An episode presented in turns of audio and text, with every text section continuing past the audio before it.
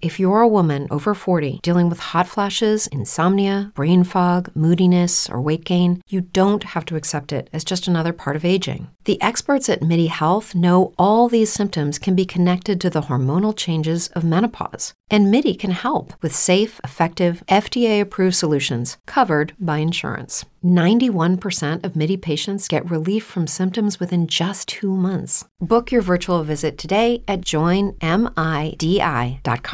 A new year full of surprises. But one thing is always predictable postage costs go up.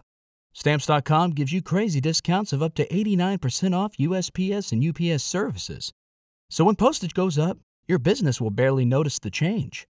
Stamps.com is like your own personal post office, wherever you are. You can even take orders on the go with the mobile app. No lines, no traffic, no waiting. Schedule package pickups, automatically find the cheapest and fastest shipping options, and seamlessly connect with every major marketplace and shopping cart. There's even a supply store where you can stock up on mailing supplies, labels, even printers. Stamps.com has been indispensable for over 1 million businesses just like yours. All you need is a computer or phone and printer. Take a chunk out of your mailing and shipping costs this year with Stamps.com. Sign up with promo code PROGRAM for a special offer that includes a four week trial, plus free postage and free digital scale.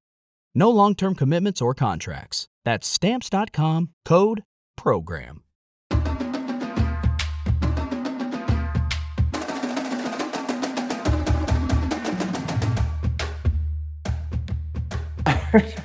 that's why we're a great team, and that's how we're starting the show. We'll do it live. Week 11. I asked every week, what week is it? And then you tell me, I can tell you this it's betting you college football. We're here to break down all the bets for week 11. We've looked at the lines, we've scanned the board. We're going to recap what the hell's been going on in college football, and we are going to give you our favorite bets to start the week. I'm Ben Reza. That is Matt Kajeski. Here we go, sir. We're not even in the thick of the season. We're getting to the end of the season already. How are you doing today? How was your week last week? Last week was great for me. It was another profitable week. So hopefully shook off a little bit of, I don't know what that was, midseason rust. I don't, who knows. Uh, as usual, we, we bet a lot of games here. So there were some good winners. There were some ones that, you know, struggled. I think my worst call was probably Clemson. Yes, mine and too. Looking back to that whole handicap, it was all right. Clemson should be healthier. On paper, they have a great defensive line with Bresee and Thomas and these guys that supposedly have NFL futures. I think that is surely in question now. They go up against a Notre Dame team who's been beat by Stanford. They've been beat by Marshall, and they just dominate the trenches. They they allow themselves to get buried by Notre Dame, both sides of the ball in the trenches, which was a surprise to me. But I think we can use that information going forward. That Clemson defensive line and, and really their defense altogether, now that they're healthy, have not made the improvements we expected. So that was a bad call for me. Uh, I got caught with the weather trap in the Iowa Purdue game. I think that weather disproportionately affected the Purdue side. So I wish I would have known that earlier in the week. And then, of course, they cannot go any further without talking about Tennessee. I think we got the answer. Georgia, they're the real deal here. They've now had a pretty weak schedule overall, but they've demolished two awesome teams. Week one, they demolished Oregon. Now they demolished Tennessee. Like that, Georgia's legit, man. What did you think? I wasn't, you know, Georgia at home. You kind of, I, I thought they were going to be ready. I didn't expect it to be low scoring, so that was unfortunate. Clemson, I'm not going to make excuses for Clemson because there is no excuse. I will say though, when you give up a punt block for a touchdown to get things started, that doesn't help your situation.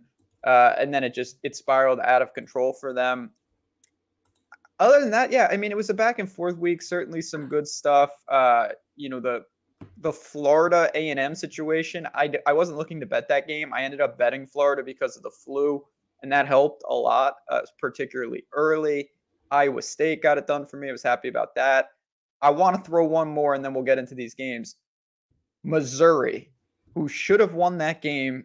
I've never seen a play like that in my entire life. Late in that game, Kentucky snapped the ball 30 yards over their own punter's head.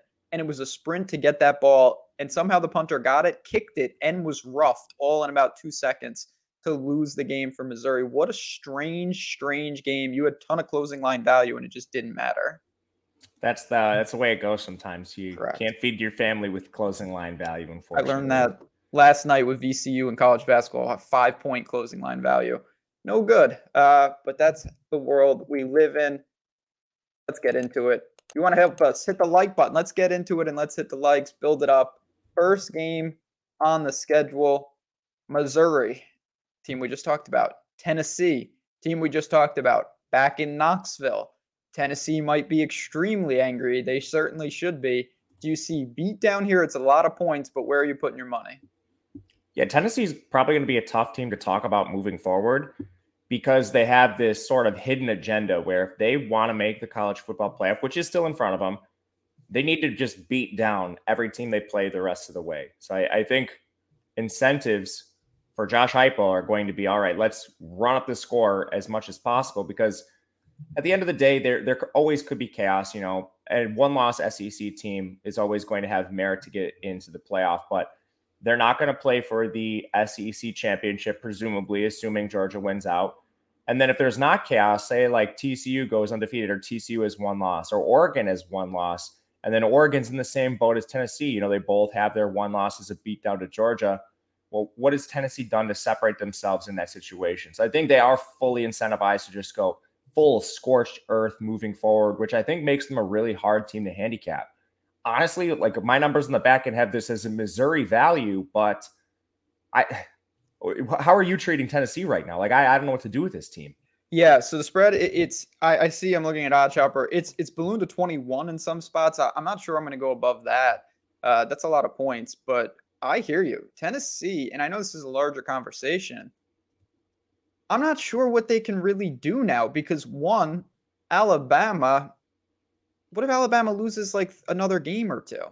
Alabama's out if everything stays the same. No, I know, but I'm I more mean like Tennessee's marquee win. Oh, isn't yeah, that elite anymore? And now I wonder about you know they're not drawing the other teams from the West really. I, I worry exactly about that resume getting stronger because they have no path to winning the SEC championship. It's going to be I think they have to stay relevant with full scorched earth. Uh, try to run it up as much as possible.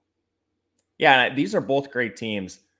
I think there's kind of like I don't know how to put this this point where either you you have the elite defense that can stop Tennessee or Tennessee's going to score at will. Mm-hmm. And Missouri's played solid defense this year, but are they at that point? They're 38th in run defense, 19th in pass rush, 20th in coverage. I think you really need like some top five metrics in some of those areas to really stop Tennessee overall. Like at the end of the day, they're still an explosive passing attack. And they can run the ball too with Hooker and Small and the various weapons they have. So it's a lot of points here. Honestly, like with this game projected to be relatively low scoring, it's 57. I think that's because you have a couple different paces here. Tennessee tries to play fast, Missouri will slow you down. But there's a good defense on one side, a really suspect defense on the other, and vice versa when you look at the opposing offenses. So it's hard to handicap. It's hard to handicap the motivation for Tennessee. They need to win out and they need to win out convincingly to keep their playoff hopes alive, which I think they're going to try to do. Like your back doors are probably not open against Tennessee the rest of the year. Yeah, I, I would agree with that. That's kind of where I'm at. I'm going to monitor the line. Certainly, there's you know 60 games on the docket, not the one uh, that I'm looking to bet the most. The next one isn't that either, but I think it's a little more interesting. And this is, I mean, LSU. LSU has some playoff equity potentially if there's chaos. How crazy is that? Um, Got to beat Arkansas though. Has to have it. Three point road dogs or favorites, I should say. What is going on? Arkansas lost to Liberty. That was a shocker. Not as big of a shocker considering I like them in that game and that's what I get. But what do you make of this matchup? Yeah, that was uh, unbelievable. I cannot believe they lost to Liberty. There's no excuse you nope. can draw up for losing to a G5 team like that. They're not G. I mean, they're independent, but same thing. Basically, G5 caliber program. Anyway, for I mean the playoff picture you mentioned, everything's in front of LSU because they still have a path to the SEC championship. Like they could have a win over Alabama and Georgia when it's all said and done because I, I looked at implied odds. I think there's 70% chance to win the SEC now. Obviously, st- like their schedule doesn't get any easier. They have a very difficult schedule and, and they need to win out to get there. But, you know, they have a path to winning the SEC that Alabama no longer has because of the head to head loss. So yeah, they, they honestly can. I think LSU probably controls their own destiny because if they beat Georgia and win the SEC championship, they're getting in. They're getting Plus, in. like I maybe we should have started with this, but TCU is a seven point underdog to Texas this week. Oregon, I don't think anyone would be surprised if they drop the game. They've got a hard schedule coming up too. And then Clemson just shot themselves in the foot. So it's conceivable that one of these two loss teams gets in. I think the real question is what would you do with the Ohio State Michigan situation? Yep.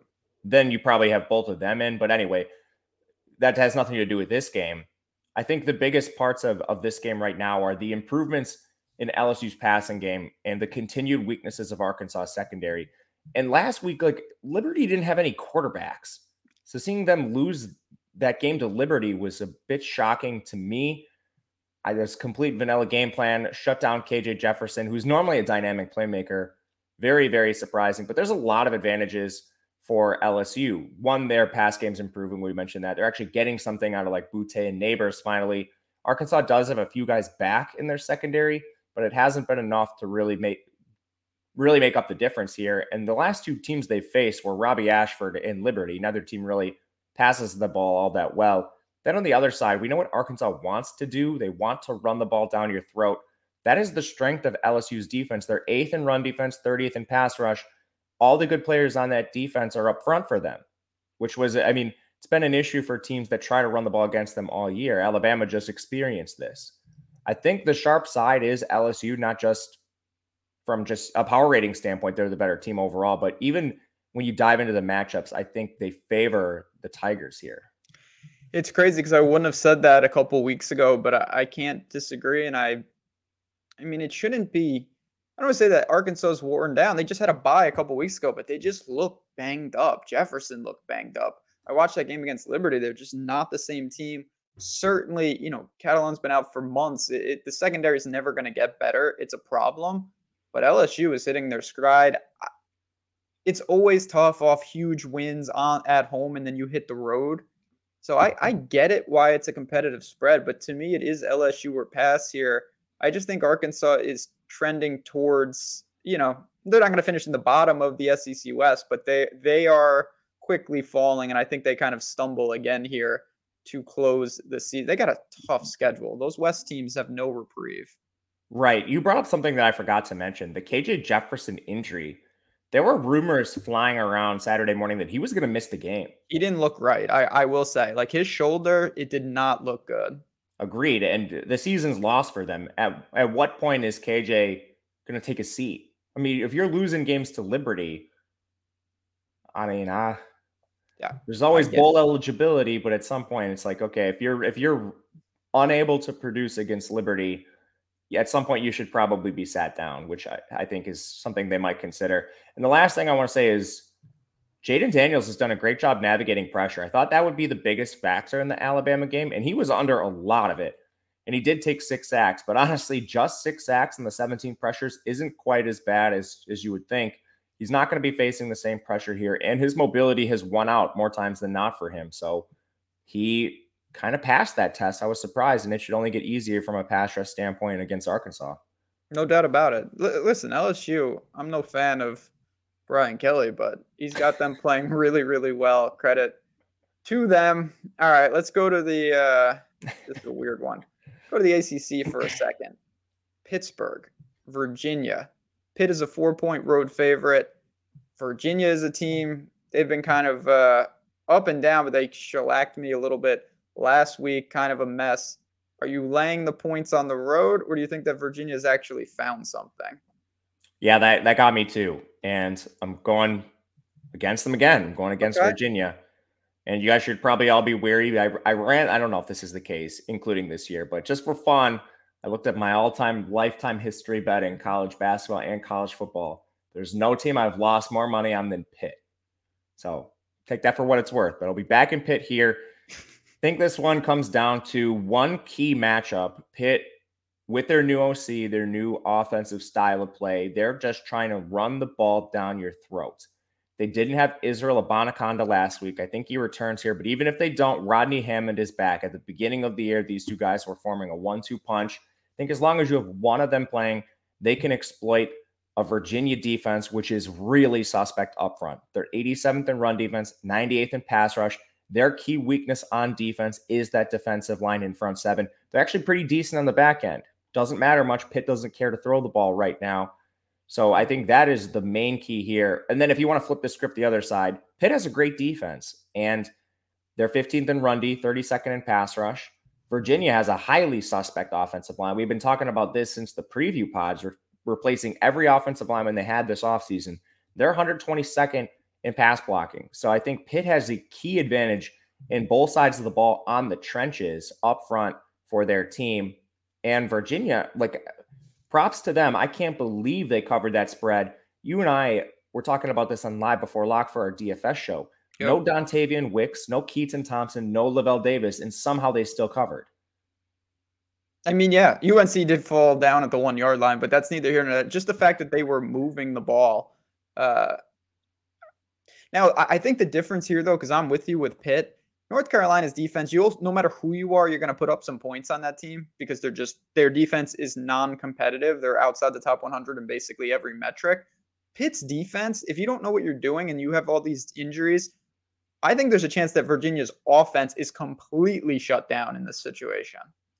I agree. We've seen that against some of the better defenses they face. They they're kind of few and far between, but you know, you look at the better defenses in this conference, like Miami held them in check. You had Duke holding them below 20 points. They scored 20 against Syracuse, some flukes there, three against Illinois. Those are all above average defenses, or at least in the ballpark. Pitt is in that range. North Carolina is not. No, no, they're not. So I'm with you here. You let me check OddsShopper, oddshopper.com.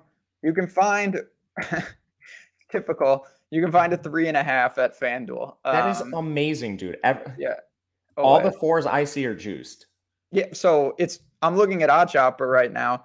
I see four and a half, four and a half, four minus 120, and then three and a half minus 110. Okay, sure. Why not? I might uh, move to a legal state with FanDuel. Come on in. We got a spare bedroom at the Casa del Raza. You come come on in. You bet FanDuel.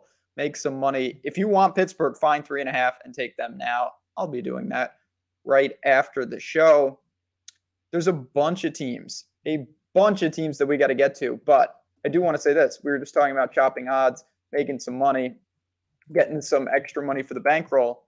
DK has a promo bet five win 200. If you're a new user and you haven't signed up on DraftKings Sportsbook, link in the description of this video. What you do? You go there, you sign up, you take five bucks, you bet it on a money line. The team has to win for you to get your $200. So just take a crazy heavy favorite. This is college football you can find one where the money line is like minus 10,000. Just take that team. And then once they win, take Michigan against Nebraska. There you go. You turn that into $200 in free bets. It is that simple. A great way to boost the bankroll to be able to bet all these games. We asked about, you know, early in the show, okay, where does Tennessee go from here? Where does Alabama go? Because they still got serious business on their schedule and they've got to go into the Grove, into Oxford to take on Ole Miss, 11 and a half point favorites on the road. Ole Miss is quietly lurking. If, if LSU stumbles and, L- and Ole Miss wins out, it will be them that goes. What a weird game. Do you have a lean in this one? I want to go back to Alabama. It just, I, this team has not really had an identity in offense when they can't get Jahmyr Gibbs going, which is very different from them in, in recent years where they've had kind of like eight deep at wide receiver at times going all the way back to like Ridley through the Jeudy, Ruggs years, DeVonta Smith through last year's Jameson Williams and Metchie. They don't have anybody like that this year. So it's tough. But overall, I look at Ole Miss's body of work and what do we do with this Ole Miss team? Going into this game, they've still faced a relatively easy strength of schedule. Here's who they played Troy, Central Arkansas, Georgia Tech, Tulsa. About as easy of a non con as you could draw. Kentucky, Vanderbilt, Auburn, who they almost lost to, Texas A&M, who they had a 37% post-game win expectancy against, and then LSU, who they got slaughtered by. If you were to rank like the top five or six teams in this conference, Ole Miss hasn't played any of them, which is incredible getting to this point in the season without that. And their latter, what is it, three games now are impossibly difficult for this team. So I think you're, you're still kind of like selling high on Ole Miss in this situation, if you will. Whereas Alabama, the pure buy low after that loss, to LSU last week. Every single metric across the board you look at, Bama has the edge. Pass blocking, run blocking, run defense, pass rush coverage. Bama is better in every single one. Can they get their best players on the field at receiver? I still don't know. They're still playing Jermaine Burton, and he just flat out sucks.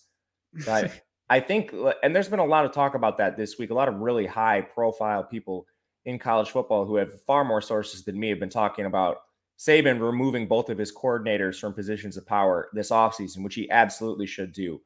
Jermaine Burton should not be starting on this team. And I will continue to say that all throughout this show and the college football season. But at the end of the day, there are so many advantages in Alabama's direction here. The, the last thing I'll say here is Ole Miss is at home. Bama has had a really, really tough time playing on the road this year. I think that's probably factored into the spread already, but I don't know. I think it's kind of Bama or pass for me. It's hard to back. I honestly, in some ways, I feel like it's hard to back either of these teams, but I I, I couldn't get past the first point that you made. It, we're we're in week eleven. Ole Miss's best win, Kentucky, like, and they could have uh, should have lost that game potentially. Texas A&M, like what? What are they? Uh, it's not their fault. It's their schedule. But they have done absolutely nothing. They haven't beat anybody who's a quality team, and I, I just worry about how good this team is if they can't run. Their quarterback play has been suspect at best. I know Alabama's got serious issues. I don't trust anything that Ole Miss is doing through the air. They're they're barely doing anything through the air. It's entirely run Judkins into the back of the offensive line. That guy's amazing. He is. I love Judkins. Got to give him his flowers for sure. And Zach Evans is good too when he's not hurt. He's just unfortunately been really hurt all season long. In Dart's mobile too. But I mean, Bama's number one in the country in run defense. Number one. Yeah.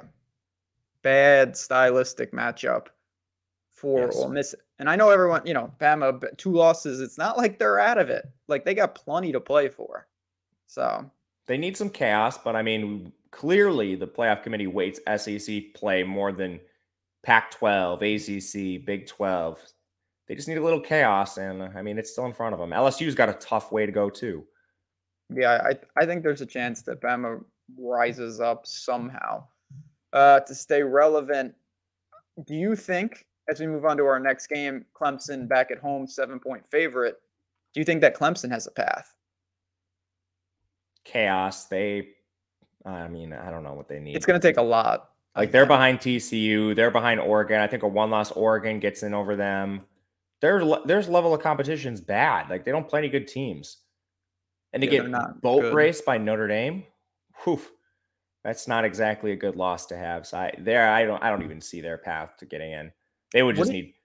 Sorry, go ahead. No, no, I'm sorry. I was just gonna say, what did you make of the spread though? They're back at home. They haven't lost in Death Valley in like six years. Uh, a touchdown favorite against Louisville. Yeah, Louisville. I, this is a tough game to evaluate. Louisville's been just up and down, streaky as all hell, really the whole year. I mean, they've got a lot of quality wins, beating UCF. They beat Wake Forest resoundingly. They just beat James Madison, but then they've got losses to like Boston College, yeah, how? Syracuse, and they kind of just ride and die with Malik Cunningham. They don't have a lot of playmakers on offense.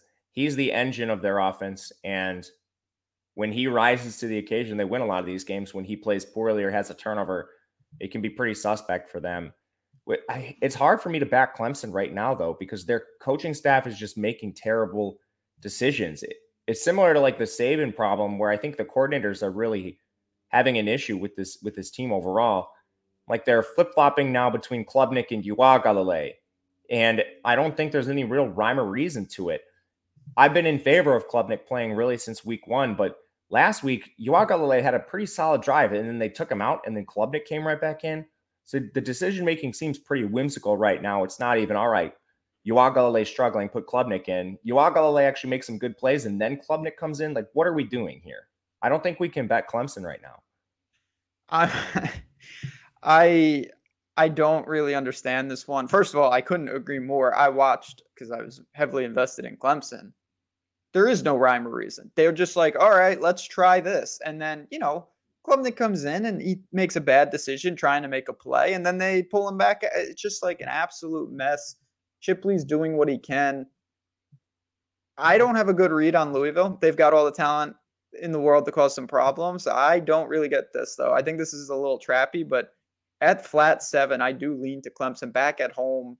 I think they come back with a much better effort. Now they're going to have to contain. You know, we saw at times Garrett Shrader get loose and whatnot, but that was early in the game, and then they really smothered Syracuse. I don't think Syracuse is particularly good. I think we all knew that. I don't know if Louisville is that good. Again, I, I can't overlook how the hell do you lose to Boston College? Boston College is awful. Yeah, I don't know, man. I it's tough for me to. This might just be a stay away for me. We'll see where the line goes. I'd be more interested at Clemson at six and a half than seven. Yeah, but it's tough for me to back a team where you clearly have talent, but you're limited by your coaches. Like your coaches actively put you in situations to lose games. Can't argue with that. Yeah, I'm gonna look. Uh, certainly, if it goes to six and a half, I'm betting this. If it stays at seven, I probably still will. There's a chance I looked at. Not that I do this a lot, but I do think Clemson's going to win the game. You compare them up. You know, they're in the, like the minus 280 ish range, 275. Them and another team, you'll get around even money. I think Clemson at home will find a way here. I'd be really stunned if this snowballs. They just got out, just muscled by Notre Dame. I don't think Louisville does that to them.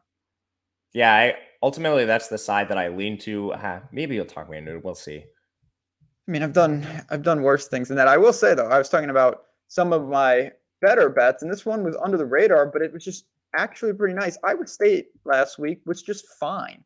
They're solid. They did their thing. And I was actually pretty content. And now they hit the road, but they're still a slight favorite because Oklahoma State I mean, it's injury based, but the wheels have kind of fallen off here. Is this a spot to avoid or a spot to say, okay, there's something still uh, to meet on the bone in terms of value? Yeah, I want to. I want to bet this game. Unfortunately, I just don't know if we're going to get Spencer Sanders news. Yep, it's because Oklahoma State is as tight-lipped as they come. You never know with injuries with this team until the game is. The players are warming up before the game. Really, I think without Spencer Sanders, we talked about this last week. This might be the single biggest drop off from starting quarterback to backup in the entire country. It's not an exaggeration. They got demolished without him last week. Crushed. Demolished. And they didn't even they didn't even play Gundy. They played whoever Garrett Rangel is, who's not any yeah, better. Uh, they have no solution. I mean, if they if if Spencer Sanders doesn't come back, they are not going to win another game. So they've got a crap defense. The only reason they've been able to stay in games is because Sanders is dynamic both with his arm and on the ground. Without him, they're just giving up 40 points and they can't score like 20 themselves. And Iowa State is improving on offense. They had a new signal caller this year, Hunter Dekkers. He's a high recruit for them, but he really hadn't played, sat behind Brock Purdy for a couple years. He's been better recently, and they've simplified their game plan. It's essentially let's get the ball to our receivers, and they're actually pretty good receivers. You can start with Hutchinson, he's dynamic. But then Jaylin Noel's not bad. And Dimitri Stanley, the Colorado transfer, transfers, given them a little bit too as kind of this ancillary piece. It's no longer, okay, we have to target Hutchinson every single play. And when he doesn't get the ball, nobody else can beat opposing defenses. Well, Nowell and Stanley are kind of doing a little bit now. So you actually have to defend more than one player. I don't think Oklahoma State can defend any of these guys. They're 84th in coverage. They don't have a good run defense either. It's not that Iowa State is particularly good at that, but an improving offense in Iowa State, not to mention like Iowa State's losses are all really close. If you look at their overall record, it's not great, but you've got a seven point loss to Baylor. Baylor's awesome. A three point loss to Kansas. Could have gone either way. One point loss to Kansas State. Three point loss to Texas. This team could be much, much better overall if a couple of these coin flip games just went the other way. Meanwhile, Oklahoma State, they've been on, you know, the right end of a lot of those bounces. They had a 45% post game win expectancy against Baylor. They ended up winning that game by 11 points, kind of fluky. 52.6 against Texas. That was a game they won by seven. I mean, these games are really close for Oklahoma State, too, but the exact opposite. They've been on the positive end of the coin flips. Iowa State hasn't. But I mean, at the end of the day, where do you think this line is? Because I think it's kind of priced in the middle of Spencer Sanders. I That's think Oklahoma State should be favored if Sanders plays at home. And I think there should probably be like a six point dog if he's out. That's what I wanted to ask you. So if he is ruled out, I feel pretty confident that this crosses three at least. Same. Um, if he's ruled in, I don't think it crosses three the other way, but Oklahoma State would be favorite. That would be my yeah. I think it goes through zero. Uh, yeah, it goes through zero, but I don't think it crosses three. If he's ruled out, I'm going to bet Iowa State. I also am going to bet the under on Oklahoma State's team total. It's about 24. I don't think they can manufacture points if he's out. Simple as that. I agree with you. This one, it's so hard to bet if you're looking at it ahead of time. Yeah, you gotta try to read the tea leaves here. I'm gonna I'm gonna try Ben. I wish we had a had a mole in Oklahoma State. That would be useful. Yeah, like the MMA mole. The guy's got one leg out there. I was uh, I did not get to take advantage of that. Neither did I. I'm just watching the fight and I'm just like, well, this guy doesn't seem right because he kicked someone and now he's dubbed over in pain. Uh, we don't have that. You know what? Betting you, we do what we can here. If we've got that, if we got that alpha, we'll we'll drop it in our premium Discord. Sign up in the link below. Perfect time to talk about that unscheduled read. That's how we roll on this show. Premium Discord, me, Matt, Lindy, Greg, Lofty, Aton, all everybody that you see on the OddsShopper channel. We're in there. We have our channels. We're dropping our full betting cards. We're talking through the plays. We're live betting. We're sweating the games. It's awesome. It's a fun community. Sign up. Link is in the description. 100% free for a week. Come in for a week, then decide what you want to do. We will see you guys in there. We got a handful more games to go. You have been clamoring. You've been saying that Tulane is the team of destiny, the team of the New Year Six. They're not going to make the playoff, but they are a pretty cool team. This might be their biggest test, uh, or amongst them. UCF is no joke. They can obviously play. Tulane was calling for college game day to come down. They didn't get that, but they could make they a statement didn't? here as a two point favorite. Do you like them in this spot against UCF? Oh, I thought they did. Where's college game day? I think it's, I, I could be wrong, but I'm pretty sure it's in Austin. Anyway, that doesn't matter. No, We're here to I talk about That's not game day. But I was hoping it was going to come here. I actually didn't see where game day is, but thought it was yeah. a lock. Like this is this it's is the Texas, game. Yeah. It's, oh, that's that sucks. What a missed opportunity. This is tough. the game in the G5. I know. Who wins this game probably goes to the New Year's Six. So uh, it's a super exciting game. I think it's the best individual game on the entire board. Like if I was going to watch one game this weekend, I would pick this game. And from a mm-hmm. betting perspective, I haven't bet this yet because I, I wanted to hear what you thought on it before I just unloaded on Tulane. But that's the side I've been leading to. We've seen this UCF team struggle when they've been down in games. We know they have a dynamic rushing attack. They've benched Bowser, thank goodness. RJ Harvey's been awesome for them. Rhys Plumlee, when he's healthy, and he allegedly returned to practice late last week. They just didn't feel, you know, with the limited practice he had, that you know he should go out there and be their their full time signal caller. So I think Rhys Plumlee is back. That's good for them. He's a dynamic signal caller, especially on the ground.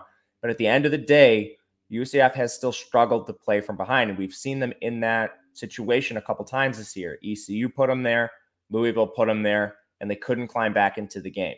Now, when they're ahead, it's a different story. However, I think Tulane is the kind of team set up to defend this dynamic rushing attack. They're 20th in run defense overall. They've been awesome on defense the entire year. I think they might have the single best defense in all of the G5. And then on offense, they've been dynamic. They have a dual threat signal caller. They've used Tyjae Spears as really a bell cow running back at this point, and they go five or six deep at receiver. This UCF defense isn't anything special. They're 57th in run D, 87th in pass rush, and 68th in coverage. Tulane is top 20 in both run defense and coverage. I think there's a lot of advantages to Tulane's direction right now. And I think maybe people will point to strength of schedule, but like Tulane's played Houston already. They've they beat ECU, beat Memphis, beat Kansas State. Kansas State. Their loss to Southern Miss was the three point loss. They outgained Southern Miss 451 to 253, average over one yard per play ahead of Southern Miss. They just had the game's only turnover. And against a like a low variance team in Southern Miss who doesn't really turn the ball over themselves and they kind of run that like super back offense, that might be enough for them to get the win. And it wasn't that situation it's uh, it sucks because Tulane might have a conversation to be in the playoff if that that didn't happen. But I mean, they, a win over Kansas State for Tulane that's big. It's better than any win Cincinnati had last year. So, that is true, but they had they had Sauce Gardner. Uh, yeah, I mean, listen, I, I'm a fan of Tulane. The metrics line up. First of all, the other thing, UCF is the team. They play most of their games at home in the bounce house. They're hitting the road here. That's a big advantage for Tulane. You don't want to go in there down in Orlando or wherever the hell it is. Experience at quarterback, good defense, could, should, would be undefeated inside of a three point spread. I mean, T- Tulane is a wagon. They're awesome. I don't know. I don't know. I'm certainly not going to bet against them. I'm not saying you have to bet this game, But what's there not to like about Tulane? I think stylistically they have the advantage, and I honestly think they might just be better than a team like UCF. They're just a good team. I'm glad you said that. Okay, I'm. I'm I mean, I, I, you know, you you were on Tulane before I was, but I, I've seen them play at various points in the year too. Uh, I don't even remember which game it was, but like Tulane was down to their, I want to say, oh, against Houston, I want to say, like their third or fourth string quarterback, and they managed to like Pratt was hurt, and they still held on in those games, leaned on the defense. I've been very impressed with this team. Yeah, me too. Okay, I think this also, is fine through three. Yeah, I, I, get it now. You can get it under three, and you, you should be able to grab that. But I, I, would agree. Did you see the Houston game last week? Broke the record for most points in the game in regulation. Just like, I, yeah, Mordecai had seven touchdowns at halftime. Unbelievable. Okay. What, what, what are we doing here? Um, Tulane Not playing defense. Up. No, no, confirmed. No one's going to have seven touchdowns at halftime, but if somebody does, it'll be Tulane. Can guarantee that. All right, here we go. Keep it moving. Back to the SEC. What do we get on the other side? I'm sure they're going to be loving life, and Kirby Smart doesn't let these teams lose focus. Georgia hits the road after the big win to take on Mississippi State. I did say a couple weeks ago if Georgia loses a game it will not be to Tennessee. It will be to Mississippi State on the road the week after the Tennessee game. That would be this week. The problem is I don't know what Mississippi State is doing anymore. And I this is a 16 and a half point spread. I'm not calling for any crazy upsets, but do you think that they can cover this number or do you think Georgia just steamrolls them? If you're a woman over 40 dealing with hot flashes, insomnia, brain fog, moodiness, or weight gain, you don't have to accept it as just another part of aging. The experts at MIDI Health know all these symptoms can be connected to the hormonal changes of menopause. And MIDI can help with safe, effective, FDA approved solutions covered by insurance. 91% of MIDI patients get relief from symptoms within just two months. Book your virtual visit today at joinmidi.com. Lucky Land Casino asking people what's the weirdest place you've gotten lucky? Lucky? In line at the deli, I guess? Aha, in my dentist's office.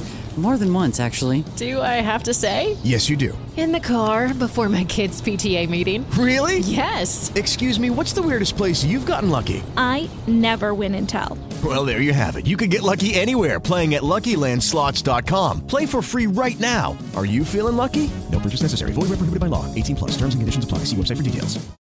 Yeah, what they're doing is losing games, and they've got what a dummy head coach. I don't know.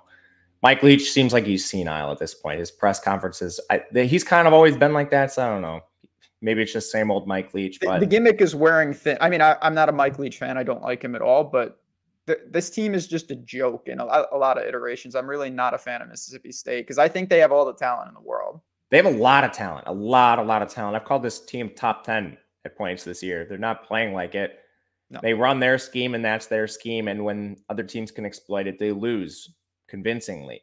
The one thing I'll say is they've lost a lot of their games on the road this year. They're pretty good at home. They just get pounded on the road.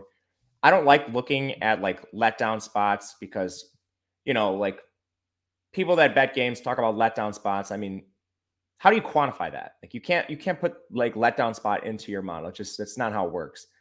So I, generally, I don't like talking about that stuff. But if you were to draw one up, it would be this: like they've essentially sealed their college football playoff destiny, assuming they can beat the rest of their easy SEC East schedule outside of this game. Like this is their toughest crossover the rest of the way. And this team is a lot weaker than it. Like we were talking about this game. I remember when you said like if they lose the game, it's going to be to Mississippi State on the road. At the time, Mississippi State was playing like a top 10, top five team, yeah. and they've gotten crushed by some teams that I mean, I don't really think that highly of. You lose by 10 to Kentucky, that's not a good loss. They got demolished by Alabama. Lost to LSU that's looking a little bit more reasonable now, but I mean, I think Georgia's on a different level than them. What it comes down to me is I took this at plus 17. I wouldn't touch it at 16 and a half. It was a key number and I grabbed it when I could, assuming Mississippi State was going to take a little money. Uh, yeah, I mean, I I like this stylistically. Not that you're going to be able to exploit Georgia, but I, I, think this is the way. Like a weird style at home. I just I'm not a fan. Maybe it's because I caught the game last week. They won by six against Auburn in overtime. Not great. Uh, just you shouldn't be messing around with Auburn at home. Like, what are you going to do if Georgia comes in? I also don't know if they can stop Georgia. I don't know if anyone can stop Georgia. I'm with you. You gotta you gotta find the right number here. I'm not going to take Mississippi State unless it crosses 17. Don't think it's going to do that. Maybe the over but I, I really don't even have a strong take there, to be honest. Yeah, me either. Mississippi State's much weaker up front, and Georgia hasn't been running light. as much this year. It felt a little light, though, to me 53 and a half. Like, I, I think Georgia might put up 40. Yeah, I'm already seeing it move through 54. That on maybe I'll look at that. Yeah. It's 53 and a half on DraftKings. I'm staring at it right now. There's always one hanging that there, low number. Yeah, I just again, I think both of these teams have elements where they could be successful certainly in that regard uh, in terms of offense yeah 53 and a half everywhere so I, am okay with the leaning over there i think georgia has ways where they hang 35 40 points themselves and mississippi state will be able to score in spurts yeah it's uh, mississippi state if you can get a 17 or more otherwise the over sounds it's pretty good i'll dive into that a little more after the show you'll see in our in our premium discord if we take it Definitely will. Kansas. They have secure. I believe I saw them. I mean, they storm the field every week, but I think that's because they they they literally storm the field every week. But I think they've been waiting for this since like 2007. Yeah, good for them. Do whatever you want. Uh, four point road dogs to Texas Tech. I think they are bowl eligible. 64 and a half point total. Texas Tech is an anomaly. I, we, we talk about them all the time on the DFS show each week it's tough to gauge what they're doing and, and what's going on there. Is there value in this game, or is this a game that we don't want to mess around with? There's two things I kind of am looking at, which I, I want to get your take on. One is the over. You've got Texas Tech playing at the second fastest pace in the country. Kansas typically playing slow, but they've been dragged into some of these games before. And then both these defenses are questionable. Texas Tech started off really strong on defense and their metrics have just declined and declined and declined.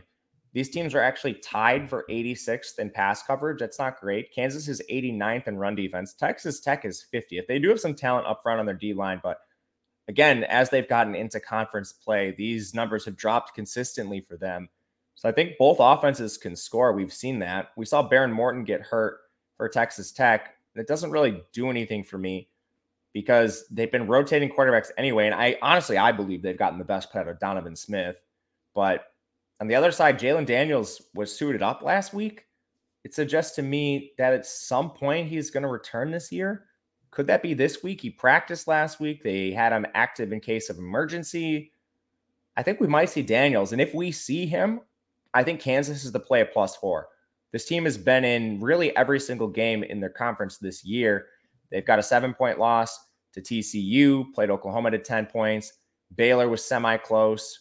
And then their wins are solid too. West Virginia, Houston, they beat a good Duke team. They beat Iowa State. And then they just crushed Oklahoma State. There's a bit of quarterback variance in there with the, the Oklahoma State side not having Sanders, but still, those are good wins for Kansas. I don't think this Texas Tech team is significantly better. So if Daniels plays, I think I want to back Kansas and I think I want to back the over regardless. I like the over. I mean, I, I know I'm cherry picking a little bit, but when I look at Kansas, all right, I'm going to throw out their FCS opponent where they gave up 10 points. They gave up 11 points to Iowa State. Iowa State can't really score. Very methodical offense. They gave up 16 points last week to Oklahoma State, who truly had no quarterback. Other than that, wins or losses, they're giving up 30, 40 points a game in every game. And I don't see why Texas Tech wouldn't fall into that category. It's not like they're giving up 30 or 40 points and they're getting crushed, they're winning some of those games. I mean, we've seen this time and time again 55 42 against West Virginia, 48 30 against Houston, even Duke 35 27, 52 42 loss to Oklahoma, like 38 31 against TCU. They get into back and forth. If Daniels is there, I'm definitely on the over. Certainly would help the Kansas side, but even if, if it's Bean, I think the over's in play regardless for Kansas because I don't think their defense is any good. Their defense certainly isn't. And I think Texas Tech's defense is looking much worse recently. They've been giving up a ton of points. Like they gave up, I mean, we could go way back if we want, but Most recently, 34 to TCU, 45 to Baylor, 41 to Oklahoma State, 37 to Kansas State, 34 to Texas, 30 to Houston. That's just some of their games. There's like a 27 to NC State. It was a different NC State team, but man, I, I don't know about this Texas Tech defense either. Yes, suspect. Well, if college game day is there, it's got to be good enough for us to talk about. Austin TCU and Texas. Texas is a touchdown favorite. No respect to the Orange Frogs, who certainly 1 million percent control their own destiny. Simple question Can they do it? I mean, this is a team that's answered the call every step of the way, but this is as difficult as it's going to get for them. Yeah, they've got a tough ladder stretch of the schedule, too. And I understand why they're underdogs. I personally think it's a bit too many points. So do I. I would have made this somewhere between a field goal and the seven. I, I think the seven is a really key number to look at here. TCU at the end of the day still has an explosive offense. I think Quentin Johnston's going to play. He left in the first quarter. He didn't like go to the locker room. He didn't get a lot of treatment. He was basically like, you know, like doing high knees, riding the bike, like trying to stay warm all game. They just didn't need him really. Again, like TCU in some of these games, their offense is just so explosive. When they get out to leads, they know their defense is going to give up points, but – their offense is also going to score them almost at will. So that's a big thing in this game I want to talk about first. Texas has been a little giving in the secondary. They've had a lot of injuries in their secondary, and some of those players are still going to be out here. Over the last couple weeks, they've been missing any number between one and three starters. Some of those players are going to miss this game. That hurts against TCU. And it's not just Quentin Johnston. They've gotten a lot of production out of Savion Williams popped up last week. Taye Barber, Derius Davis. They've got four receivers at least that can win against you. They have an explosive running game with Kendre Miller, who's one of the best yards after contact per attempt, force missed tackles per attempt running back, which masks a lot of what maybe they they maybe have deficiencies in the offensive line. I personally don't think so, but Kendre Miller is able to create a lot on his own. And then on the other side of the ball for defense, TCU has not been great, but Quinn Ewers hasn't been great either. I think a lot of people just think of the Alabama game for Quinn Ewers, which was a really small sample, or they think of the like the Oklahoma game. Since the Red River, which was on October 8th, Quinn Ewers is completing 51% of his passes for 6.5 yards per attempt. That's barely over a 50% completion percentage. And again, we're talking about really small samples here, but are we sure Quinn Ewers is the answer? I'm not, and it's a question. I don't have the answer, but I, am not convinced Quinn Ewers in this Texas offense are seven point have a seven point advantage over TCU here. Quinn Ewers could easily play them out of this game. This has shootout written all over it. If you're in a back and forth shootout affair, I want Duggan, not Ewers under center. I agree with that. I and Kendre Miller's fantastic. Obviously, Bijan's Bijan, so I do worry Bijan's about Bijan. that. Bijan's they're not stopping Bijan. They're not, and that's going to be a problem. Texas is back at home. They played a string of road games there's a lot of things that help them. It's just a question, though. I think we're on the same page. I think Texas should be favorite. If you told me who's most likely to win, I would say Texas. A touchdown, though, that's not insignificant. Like you're talking about all these really coin flip games, us having cover on a full touchdown. And of course, there's a million ways where TCU just wins. They outscore them, they get it done. I mean, Iowa State went in there and should have won that game, which is a totally different type of team. But Tex- Texas will be ready. TCU will be ready. I think it's a little heavy. I'm. I don't think it's going to move to either direction. Do you have a feel if it's closer to six and a half or seven and a half? It feels like it's just zoned in on seven right now. I think it should maybe be like plus five or six. I wonder so if it'll move either way. If it moves towards Texas, I'm betting it again. If it moves oh, towards yeah. TCU, I'm probably just sticking with my position. I like I'm looking for places to sell TCU because it's not like they don't have questions. You can say what you want about the backup quarterback thing. At the end of the day, they have faced a lot of backup quarterbacks. I think some of it's overblown, some of it is not. Like the drop off from Dillon Gabriel to Beville is massive, but the drop off from Adrian Martinez to Will Howard is essentially non existent. The drop off from Behren Morton to Tyler Shough or Donovan Smith, whoever Texas Tech decides to use at any given time, is not significant. Those guys have started over Behren Morton all season long. So some of it's overblown, some of it is not. Like they also allowed 10.1 yards per pass attempt to Kansas, 5.3 yards per carry to Kansas. And that's just one game. We could go down the list. I won't in the interest of time, but they are suspect on defense. I, I want to sell this TCU team at some point, but giving yep. me seven points, a touchdown here, it's just too many points. Too many points. I'm with you. Speaking of points, you want points. North Carolina and Wake Forest is where you want to be on Saturday because these teams don't play defense. It's debatable if Wake Forest even plays offense at this point. I'm not sure what they're doing. North Carolina's got Drake Maye. They know what's going on. They quietly uh, could win the ACC. That's a shocker. Gonna have to go into uh, wherever the hell Winston Salem and win three and a half point dogs for North Carolina, 76 and a half point total.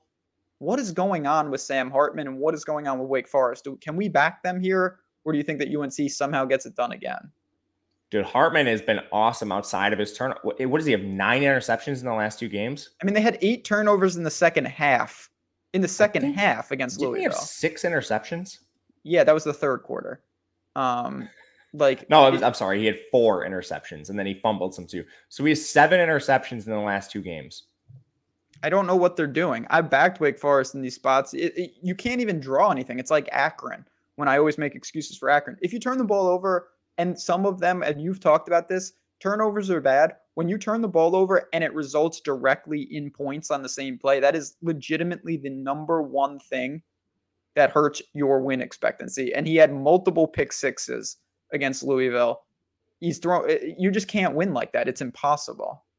Yeah, he had three turnovers last week, three interceptions. Yeah, and he still threw for 397 yards, 8.3 yards per attempt, and two scores you can't erase the interceptions, but I don't think anything's drastically changed with Hartman. We have multiple seasons of him as the starter, multiple seasons of hyper efficient play, and now he's had a turnover problem for two games. So it's I I want to buy low on Hartman, man. I really do. I've been looking at Wake really heavily. I actually almost considered betting North Carolina right away, and then I dove into the metrics and just Wake is so much better than UNC everywhere. Wake actually has a semi competent defense Again, they've allowed a lot of points the last couple games, but you mentioned it.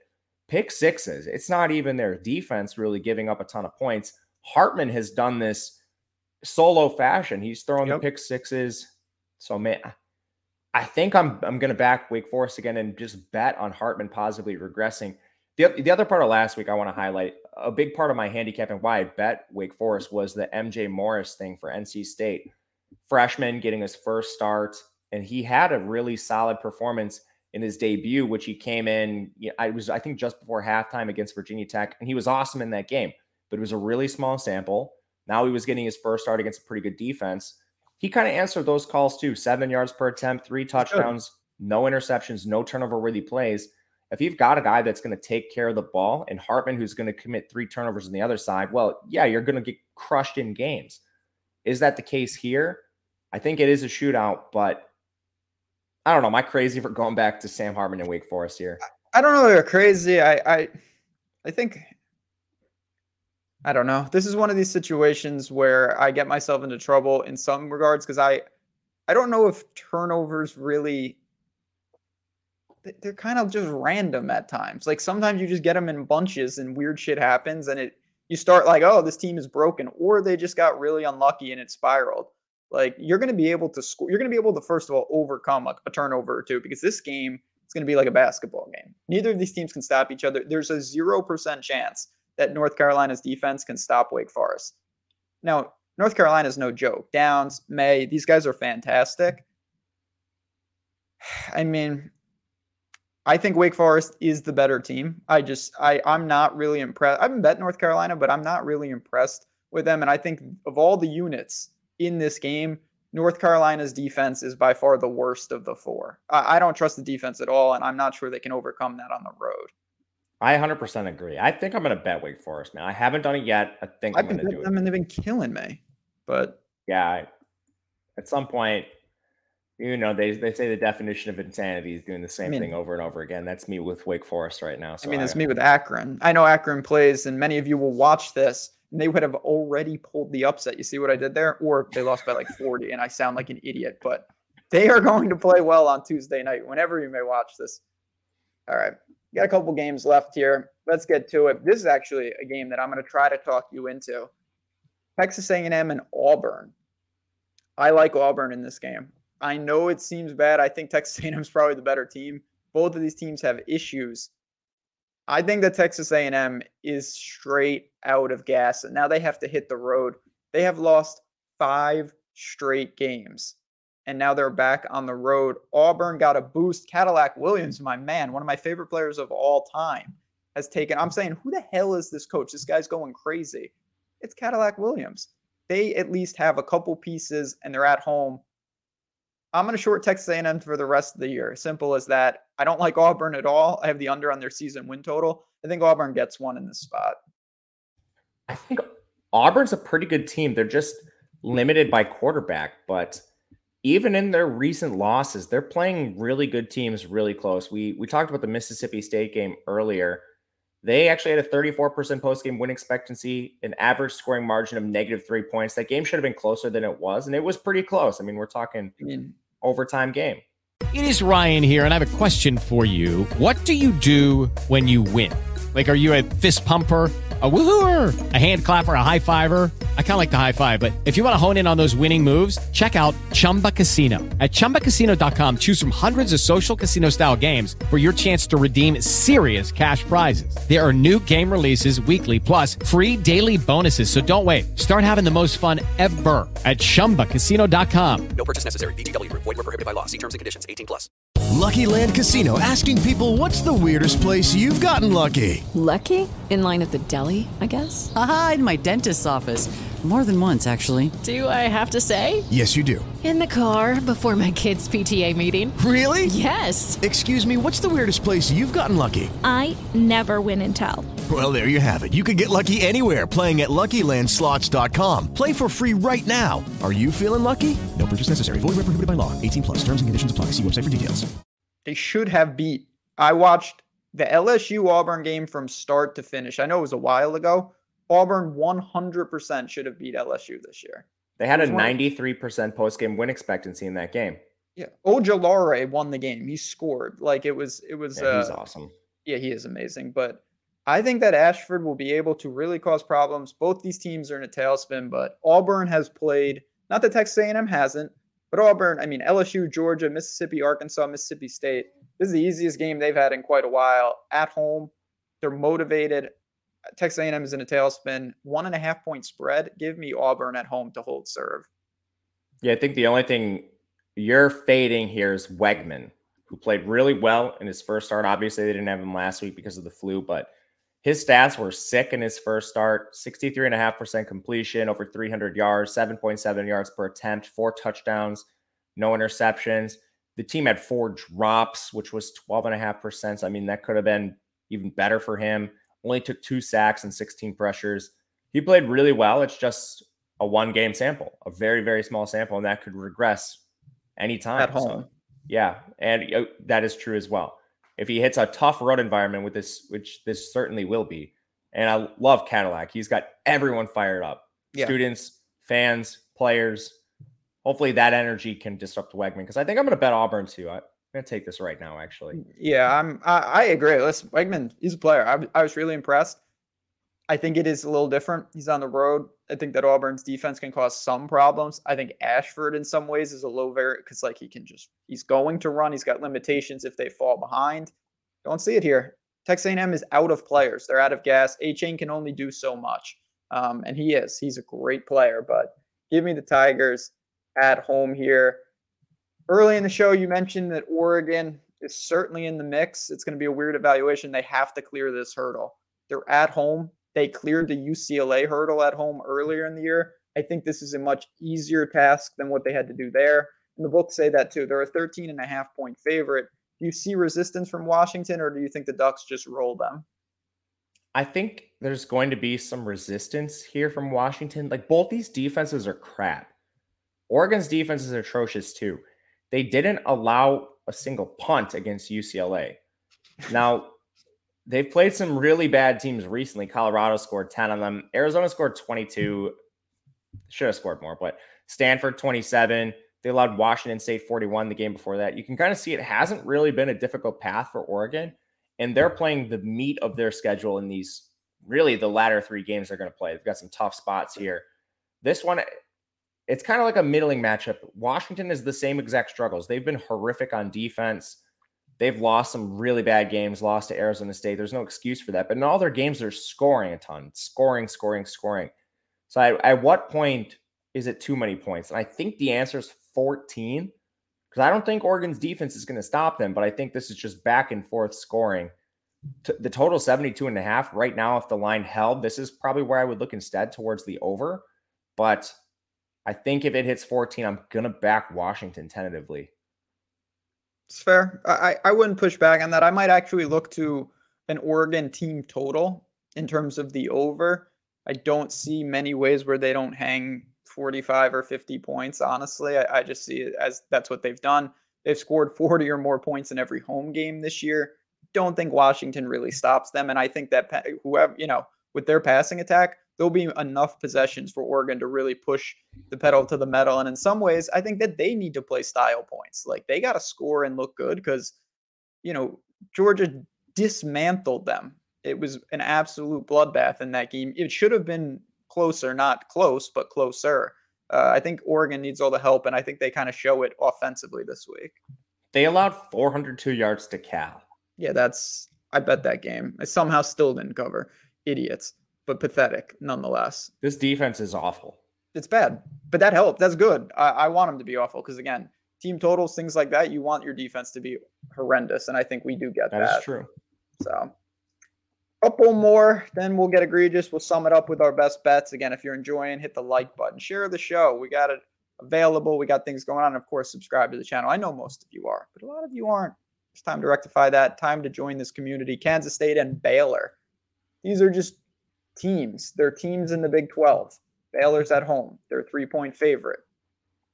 Kansas State for a while there was doing some things. Now they're not as much. Uh, you know, they're playing better teams. Texas is a good team. Do you think that they can go into Baylor and get it done, or do you like Baylor? I kind of like Baylor in this spot. They're a team I've been. You, you guys probably know this if you've been yeah, watching like for Baylor. multiple weeks. Yeah, trying to buy low on Baylor. They're getting a little better in terms of their passing attack. Shapen, he's made improvements. And they're not just running ice cold anymore. Their losses, I mean, they have multiple games that are losses with positive post game win expectancies. Oklahoma State, West Virginia. Those are games they flat out should have won. Meanwhile, Kansas State's really one dimensional on offense. They run, they it's their scheme. It's been their scheme forever. And they have a mobile quarterback. They use him. They use Deuce Vaughn. But Baylor's strength on defense is up front. They have, I think, the best front seven in the entire Big 12. They're 14th in run defense, 44th in pass rush. I don't think that's giving them enough credit here. I still don't believe Kansas State can play from behind. I don't think they can throw the ball when they're pressed into those game scripts. They have been a couple times this year, and they've been unable to with Adrian Martinez. And I do think he's probably the starter in this game. So I haven't taken it yet. I wanted to see where this moved. I thought there was a chance Kansas State would take some money and I might be able to get a Baylor minus two and a half, but ultimately it's held pretty steadfast. So I, I might end up just taking the three with Baylor. Yeah, I'm looking at oddsshopper.com right now. Threes across the board. Um, yeah. Even even our friends at FanDuel, yeah, I don't I don't see any indication it's going to move to two and a half. If it does move to two and a half, I will join you. If it does not, I'm probably going to pass. I, I, I don't know. I have no feel for Kansas State. I do agree there's some buy low opportunities with Baylor. Maybe we're going to monitor. I'm in no rush to bet this game. I'm in no rush to bet Oklahoma, West Virginia, even though I don't know, it's north of a touchdown on the road for Oklahoma. They've had a lost season in a lot of regards. West Virginia is West Virginia. You have a, a lean here. I this this isn't a game I don't think we need to spend too much time on. I don't have a bet in the game other than maybe the over, and it just so happens it's a lot of overs we're talking about this week. There's so many bad defenses facing each other. Like we've talked about West Virginia at length. This secondary currently ranks 127th in the country. It's kind of ebbed and flowed between like 124th to I think they were 131st at one point. Right now they're 127th. They're facing Dillon Gabriel. Oklahoma's going to score whenever they want to. Oklahoma ranks 77th in run defense, 113th in pass rush, and 98th in coverage themselves. They're not significantly better. If you can get anything out of JT Daniels, which maybe you can, he sucks, but you can get anything out of him, how does this not eclipse 66? This should be like a 53 50 game. Both these defenses are horrible. Awful. There's nothing just, else to say. It's like it's an over. No, I, I agree with that. Honestly, we don't need to spend a ton of time here. The middle of the Big Twelve is such a like. If you ask me to order conferences, you know, best to worst, to me the Big Twelve is the hardest. Like, how do you order Oklahoma, West Virginia, Baylor, Iowa State, Kansas State, Kansas? They're all the same. Texas Tech. Who's the worst team in the Big Twelve? Am I missing a team? Um, not to put you on the spot. Let me think about it. Honestly, like who who who's the worst team in the Big 12? It's Oklahoma West State. West Virginia. Like, is it though? Like, yeah. I think so. I hate them. But they're not even that bad. No, they're not. They could beat anyone on any given day. That's what I'm saying. Like they could beat TCU on a given day. How crazy is that? I mean, they played them. It was competitive. Close. Yeah, relatively. Yeah. Look at this nonsense. Well, yeah, Iowa State and West Virginia are one and five in the conference. They'd be like, you know, less than a touchdown underdog to TCU on their home turf. Like it's the best conference in football. I love this conference. Just elite the Big Twelve. Sell it off Dude, to charity. What we want? Don't you want no, the chaos? No, I don't like any. Of these. You'd rather have the Big Ten. Well, the Big Ten. Yeah, good effort, Illinois. Shout out to Illinois. Really good stuff last week. You were all over Michigan State. You got me on them too. Good job. But what the hell was that? They hadn't played anybody all year. I I know. That's I didn't really, think they were going to lose, but I yeah, thought 17 lose. points was too many. They better watch. Somehow I was still going to win that side. It's they really might. I mean, Illinois still has like a 70% chance to win. Uh, Purdue could have jumped them, but Purdue couldn't take care of business. So that that side is a complete disaster. So bad, and that's actually a perfect way to end this show before we give our guest bets. We have one last game, and it's Wisconsin and Iowa. That's there's a huge game on that side. Obviously, no surprise. The total is 35 points. Wisconsin's a one and a half point road favorite. The wind rendered the game useless, but uh, somehow wind helped Petras. He threw two touchdowns in that game last week. I don't really know what's going on what a joke of a game here. But do you think that Iowa, despite how bad they are at home, actually has the advantage? I'm kind of excited for this game. I don't know if I'll end up watching it. I would say probably not, but I'm a bit surprised they're a home dog here. Their defense is still awesome. Neither offense can score. So it's like, who's the best unit on the field? I think it's Iowa's defense, and I don't think it's particularly close. And who's the worst? uh, maybe Iowa's offense by a hair, but I don't think they're significantly worse than Wisconsin's offense. Mm-hmm. Wisconsin can't even figure out how to use their best player, Braylon Allen. I see like Isaac Guerendo getting rushes for this team. Like, what are you doing? What what are you doing? Do you are you trying to lose games actively? It's possible. Like you don't you're not incentivized for the number one overall draft pick. You don't get better recruits for losing games with Wisconsin. That would be awesome. Why that is Braylon so Allen not touch? Why is Wisconsin's offense not j- exactly like the Tennessee Titans. The opposing defense should know that Braylon Allen is touching the ball every single play, except when he's too out of breath to touch it anymore. And Wisconsin cannot figure out how to do that. So, anyway, I honestly, this game probably comes down to who scores first because the opposing team cannot play from behind. But yeah, I mean, the margin on a game like this, and Iowa does seem to be able to do this at a unsustainable clip. A fluke play, like a blocked punt, a pick. They have six. great special teams. Their special teams are awesome. That's what I'm saying. They do that, and then they win the game because they they, you know, they got a short field. And I, I do think that Iowa's probably the side. I'm not sure I can stomach betting them though because they're so bad. I would bet them though before I bet Wisconsin in this game. I've home. been waiting on this because Wisconsin's been taking money for whatever crazy reason. Yeah, I don't I don't understand. So I I I'm going to take Iowa. I don't know if it's going to be with the points or on the money line, but it's not going to be a, a large play by any means, but I think for the first time all year, Ben, I'm going to be on the Hawkeyes. All right, well, we'll probably do it together. Uh, again, in Discord, you'll see if I actually do it. I'm not. I'm not sure I can, but I'm getting closer by the second. All right, we've reached that point. Hit me if you have anything else, real quick. You could throw it in, and then if not, you got a couple dollars in your pocket. You got a couple bets you want to make, and who are those teams? For just last couple, these aren't best bets yet. Just want to throw San Jose State out there. They're laying two and a half right now. I think this goes through three. So I think it's imperative you get another. Playing San Diego State, who's a team we've talked at length about this year. Can't play offense at all. San Jose State has an awesome defense, especially up front. They're very good with their pass rush and defending the run. San Diego State can't do anything but run. And then vice versa, San Diego State's defense is highly suspect. And you've got a San Jose State team that's going to throw the ball around the yard. This opened with San Diego State favored by a point or two, and it's just taken tons of money the other way. So I would try to get this before it goes through three. And last one, I like App State against Marshall. It's a pick 'em, and I think this goes App State maybe minus one, minus two to close. They're the better team overall on defense, really every which way except pass coverage. They're 113th in pass coverage. Luckily, Marshall is one of the teams in the country that cannot throw the ball. They're 93rd in yards per attempt. They've already benched Henry Colombi. Cam Fancher only threw for 89 yards on 25 attempts last week. That's 3.6 yards per attempt. No touchdowns, two interceptions, no big time throws, two turnover worthy plays. Oof. And then on the other side, App State's just going to run the ball down your throat. So give me App State as a pick 'em over Marshall. I like that one. That was not on my radar. I'm probably going to tail that right after the show. All right, here we go. Best bet. Where are you going? You got you got to make that pick. Who would it be on this card?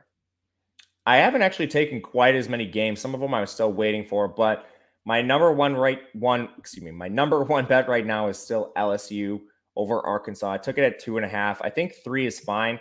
Once it gets beyond that, I think that's where it gets a little bit riskier here. But you've got two teams moving in opposite directions. An Arkansas secondary that has returned some players, but still hasn't shown any life in terms of defending the pass. And LSU has shown drastic improvements in their pass game with Jayden Daniels under center, navigating pressure with his legs, but actually delivering the ball to Nabers and to Boutte and to their tight ends. And then Arkansas, when they're on offense, their identity is running the ball. It's all they can do. KJ Jefferson's dynamic in that regard, but that's the strength of LSU's defense. They're extremely strong up front with their defensive line, whether it's in run defense or the pass rush. So I think they can mitigate Arkansas right now. Not not to mention KJ Jefferson's playing hurt. We don't know how severe it is, but he is absolutely playing hurt. LSU is going to be the number one bet on the board here. And for my second one, I'm going back to the well. I'm going to TCU against Texas. And it's not so much that I think TCU is even the better team. I think Texas wins this game, but you're giving TCU a touchdown. And this is an explosive offense, even with Quentin Johnston potentially out of this game. And I think he plays. But whether they have Johnston or not, you still have Davis, you have Barber, you have Savion Williams, and you have Kendre Miller in the backfield to lean on. And then quietly, Quinn Ewers has not played as well as people think. Since the Red River game, October 8th, he has a 51% completion percentage, under seven yards per attempt. Ewers still in a small sample, but he has not been the answer in recent weeks after we thought maybe he was after the Bama performance. So I'll give you those as my top two. Again, LSU minus two and a half, and I'll take the points with TCU plus seven.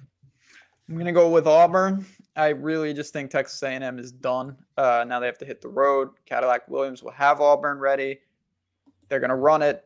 They do what they do. I am worried about Weigman. He's a good quarterback, but I, I think ultimately at a pseudo pick 'em, Auburn gets it done, and I'm gonna go with Pittsburgh. I really think that Virginia was able to move the ball solely because of North Carolina's defensive deficiencies.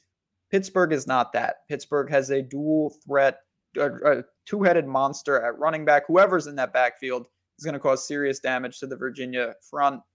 I think Pitt kind of just outclasses them and wins going away. So there you have it. A lot of questions, a lot of answers, a lot of tickets, hopefully a lot of wins. Regardless, we'll be back next week same time, same place. Everybody, thanks again. Week 11 in the books here at Betting You. For me, for Matt, for OddsShopper. Good luck. Enjoy all the games. If you have any questions, at Matt underscore Gajewski, at JazzRaz DFS on the Twitter sphere, or hit us up in Discord. Thanks again to DraftKings. Link in the description. Take advantage of the promos. Good luck. Cash the tickets. Come back next week, same time, same place.